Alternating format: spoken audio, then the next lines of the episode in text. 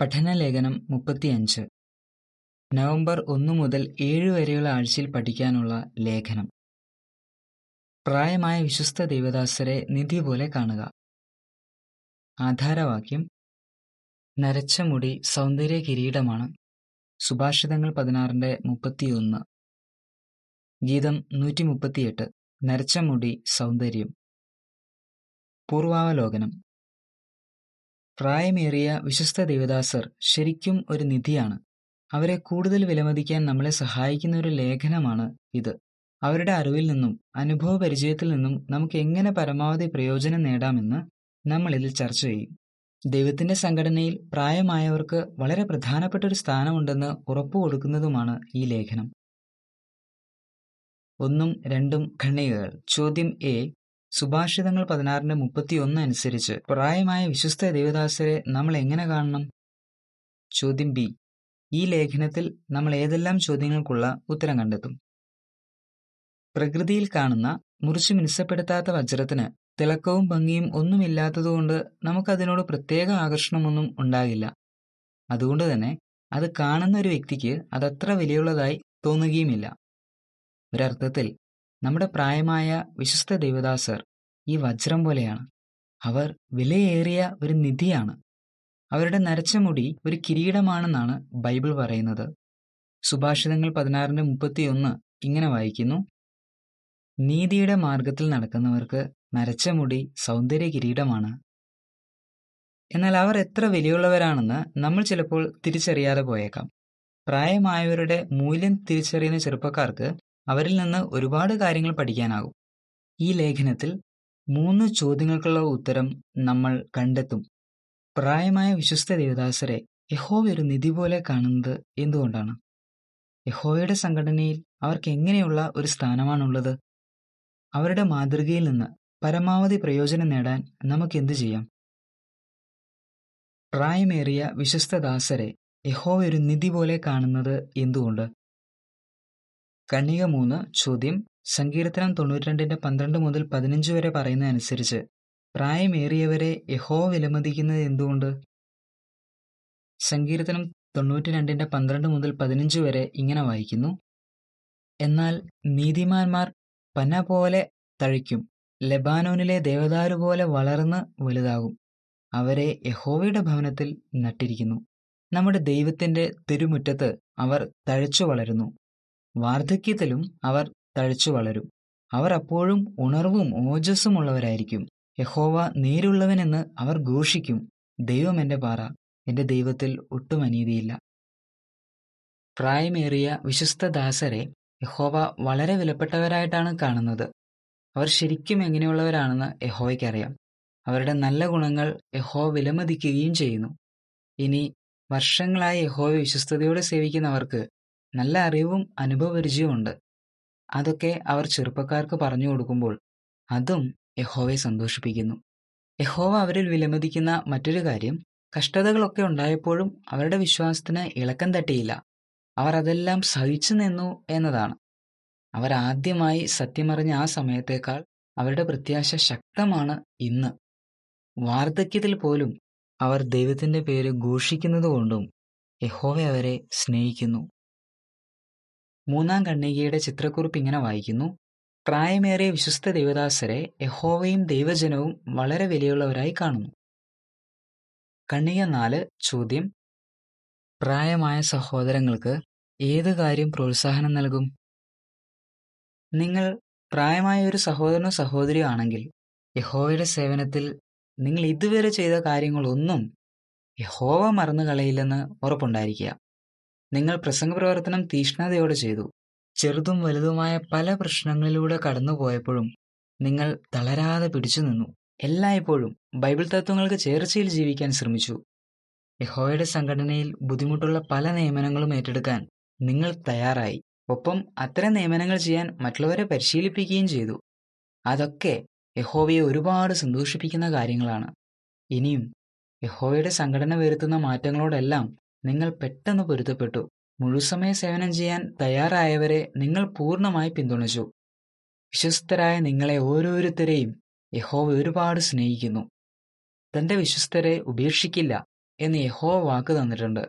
സങ്കീർത്തനം മുപ്പത്തിയേഴിന്റെ ഇരുപത്തിയെട്ട്. യഹോവ ഇങ്ങനെയും പറയുന്നു നിങ്ങളുടെ മുടി നരച്ചാലും ഞാൻ നിങ്ങളെ ചുമക്കും. യശ്യ നാൽപ്പത്തിയാറിന്റെ നാല്. ഒരുപാട് പ്രായമായതുകൊണ്ട് യഹോയുടെ സംഘടനയിൽ എനിക്കിനി വലിയ വിലയൊന്നുമില്ല എന്ന് നിങ്ങൾക്ക് തോന്നിയേക്കാം. എന്നാൽ അങ്ങനെയല്ല. നിങ്ങൾ വളരെ വിലയുള്ളവരാണ്. സംഘടനയിൽ പ്രായമായവർക്കുള്ള സ്ഥാനം. ഖണ്ഡിക അഞ്ച് ചോദ്യം. പ്രായമായവർ ഏത് കാര്യം എപ്പോഴും ഓർക്കണം. പ്രായമായവർക്ക് പണ്ടത്തേതുപോലെ പലതും ചെയ്യാനുള്ള ശക്തിയില്ലായിരിക്കാം. എങ്കിലും വർഷങ്ങൾ കൊണ്ട് അവർ നേടിയെടുത്ത അനുഭവ പരിചയം സംഘടനയ്ക്ക് ഒരുപാട് പ്രയോജനം ചെയ്യും. യഹോവയ്ക്ക് അവരെ പല രീതിയിൽ ഇപ്പോഴും ഉപയോഗിക്കാനാവും. മുൻകാലത്തെയും ഇപ്പോഴത്തെയും പലരുടെയും അനുഭവം അതാണ് നമ്മളെ പഠിപ്പിക്കുന്നത്. ആറും ഏഴും ഖണ്ഡികകൾ. ചോദ്യം. വിശ്വസ്തമായി യഹോവയെ സേവിച്ചതിന് അനുഗ്രഹങ്ങൾ ലഭിച്ച പ്രായമായ ചിലരുടെ ഉദാഹരണങ്ങൾ പറയുക. പ്രായമായപ്പോഴും യഹോവയെ വിശ്വസ്തമായി സേവിച്ച പലരുടെയും ദൃഷ്ടാന്തം ബൈബിളിൽ നമുക്ക് കാണാം. ഇസ്രായേൽ ജനതയെ നയിക്കാനായി യഹോ മോശയെ തന്റെ പ്രവാചകനായി തിരഞ്ഞെടുക്കുമ്പോൾ അദ്ദേഹത്തിന് ഏതാണ്ട് എൺപത് വയസ്സുണ്ടായിരുന്നു. ഇനി സാധ്യതയനുസരിച്ച് ദാനിയലിന് തൊണ്ണൂറിനുമേൽ പ്രായമുള്ളപ്പോഴും യഹോവ അദ്ദേഹത്തെ തന്റെ പ്രവാചകനായി ഉപയോഗിക്കുന്നുണ്ടായിരുന്നു. അപ്പോസ്റ്റലായ യോഹന്നാന്റെ കാര്യത്തിൽ അദ്ദേഹത്തിന് നൂറിനോടടുത്ത് പ്രായമുള്ളപ്പോഴാണ് ദൈവപ്രചോദിതമായി വെളിപാട് പുസ്തകം എഴുതിയത്. ഇനി മറ്റുള്ളവരുടെ മുന്നിൽ വലിയ പേരും പ്രശസ്തിയും ഒന്നുമില്ലാഞ്ഞ വിശ്വസ്തരായ ദേവദാസരും ഉണ്ടായിരുന്നു. എങ്കിലും യഹോവ അവരെ ശ്രദ്ധിക്കുകയും അവരുടെ വിശ്വസ്തതയ്ക്ക് പ്രതിഫലം നൽകുകയും ചെയ്തു.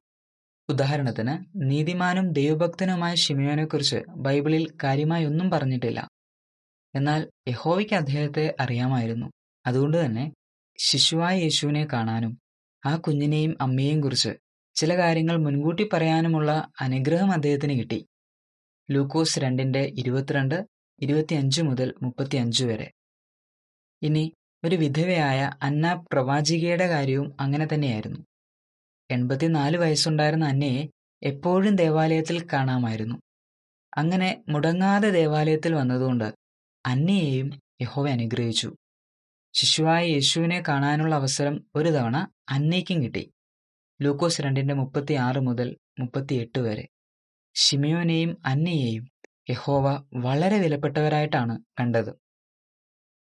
എട്ടും ഒൻപതും ഖണ്ണികകൾ ചോദ്യം വിധവമാരായ പല സഹോദരിമാരും യഹോവയുടെ സംഘടനയിൽ എന്തു ചെയ്യുന്നു? നമ്മുടെ നാളിലും ചെറുപ്പക്കാർക്ക് നല്ല മാതൃകയായിരിക്കുന്ന പ്രായമേറിയ പല സഹോദരങ്ങളും ഉണ്ട്. അങ്ങനെയുള്ള ഒരാളാണ് ലോയിസ് ഡീഡർ സഹോദരി. കാനഡയിലെ ഒരു പ്രത്യേക മുൻനിര സേവകയായി പ്രവർത്തനം ആരംഭിക്കുമ്പോൾ സഹോദരിക്ക് ഇരുപത്തിയൊന്ന് വയസ്സേ ഉള്ളൂ. പിന്നീട് സഹോദരിയും ഭർത്താവ് ജോണും കൂടെ കുറേ വർഷം സഞ്ചാരവേല ചെയ്തു. പിന്നീട് ഇരുപതിലേറെ വർഷം അവർ കാനഡ ബദേലിൽ സേവിച്ചു. സഹോദരിക്ക് അൻപത്തിയെട്ട് വയസ്സുള്ളപ്പോഴാണ് അവരോട് യുക്രൈനിലേക്ക് പോകാമോ എന്ന് ചോദിക്കുന്നത്. അവർ അപ്പോൾ എന്തു ചെയ്തു? മറ്റൊരു രാജ്യത്ത് പോയി പ്രവർത്തിക്കാനുള്ള പ്രായമൊക്കെ തങ്ങൾക്ക് കടന്നുപോയി എന്ന് അവർ ചിന്തിച്ചോ? ഇല്ല. അവർ ആ നിയമനം സ്വീകരിച്ചു. സഹോദരനെ അവിടുത്തെ ബ്രാഞ്ച് കമ്മിറ്റി അംഗമായി നിയമിക്കുകയും ചെയ്തു. ഏഴു വർഷം കഴിഞ്ഞ് സഹോദരൻ മരിച്ചു.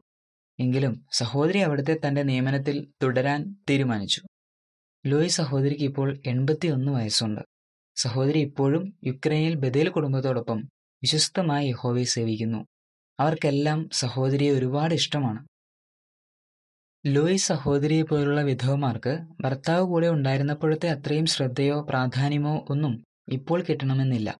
എങ്കിലും അവർ ഇപ്പോഴും വളരെ വിലപ്പെട്ടവർ തന്നെയാണ്. വർഷങ്ങളോളം തങ്ങളുടെ ഭർത്താക്കന്മാരെ പിന്തുണയ്ക്കുകയും ഇപ്പോഴും വിശ്വസ്തമായി യഹോവയെ സേവിക്കുകയും ചെയ്യുന്ന ഇത്തരം സഹോദരിമാരെ യഹോവ ഒരുപാട് വിലമതിക്കുന്നു. ചെറുപ്പക്കാർക്ക് അവർ നല്ലൊരു പ്രോത്സാഹനവുമാണ്.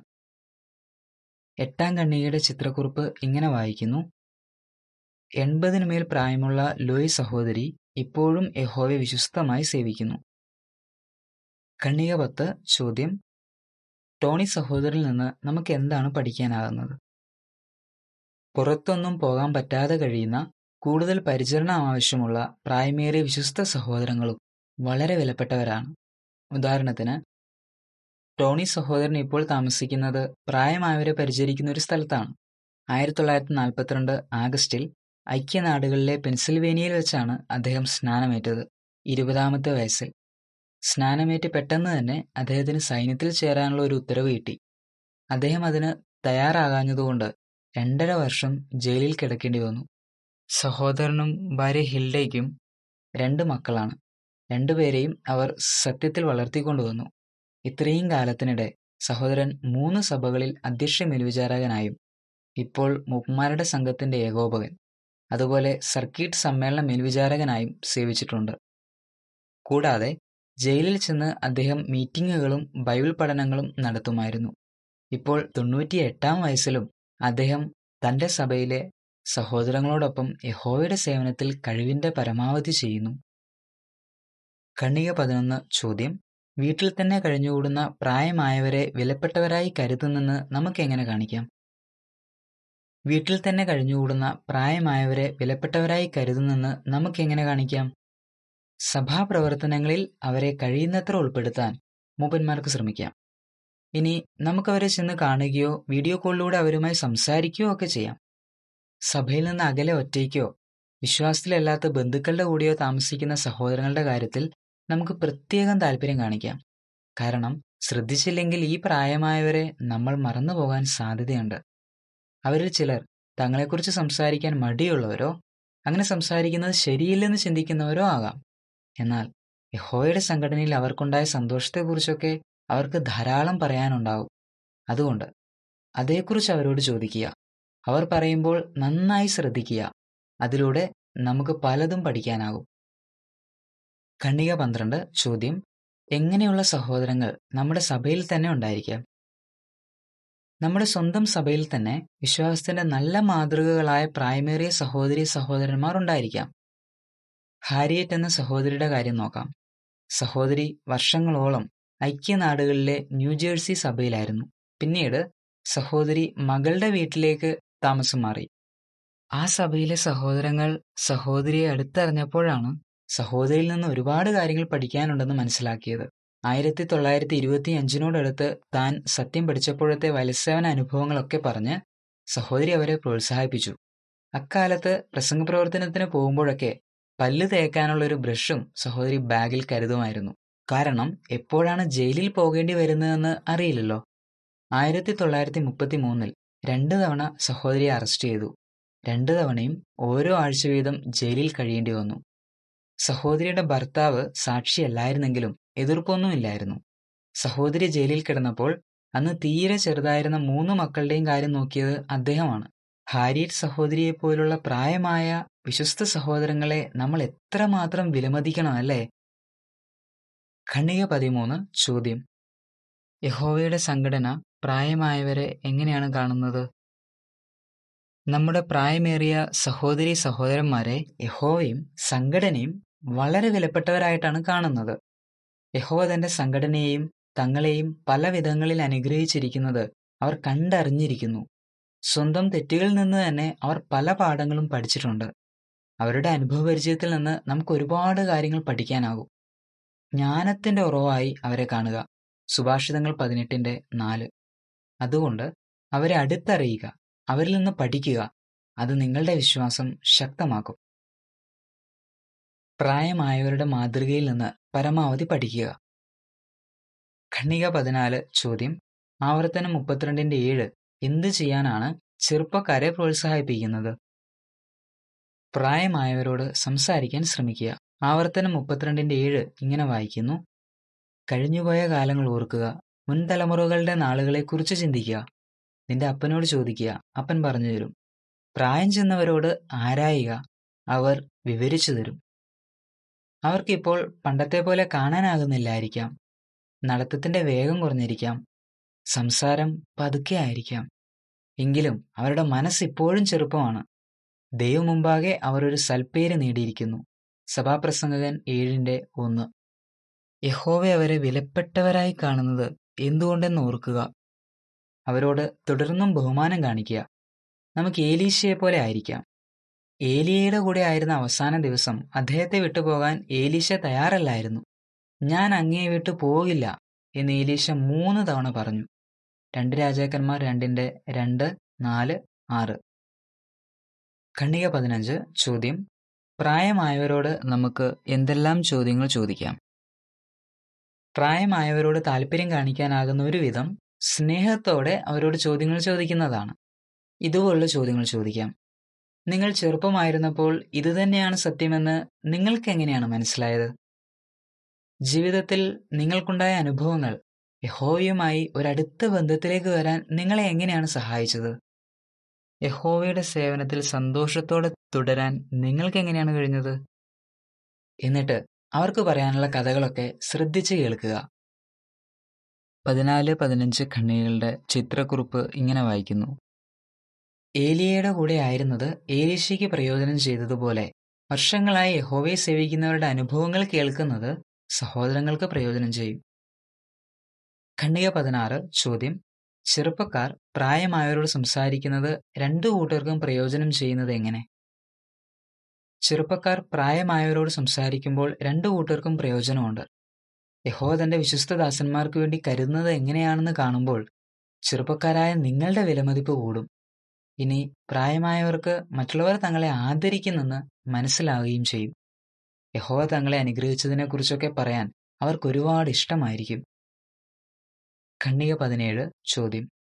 വർഷങ്ങൾ കഴിയുന്തോറും വിശ്വസ്തരായ പ്രായമേറിയ സഹോദരങ്ങളുടെ സൗന്ദര്യം കൂടുമെന്ന് പറയാനാകുന്നത് എന്തുകൊണ്ട്?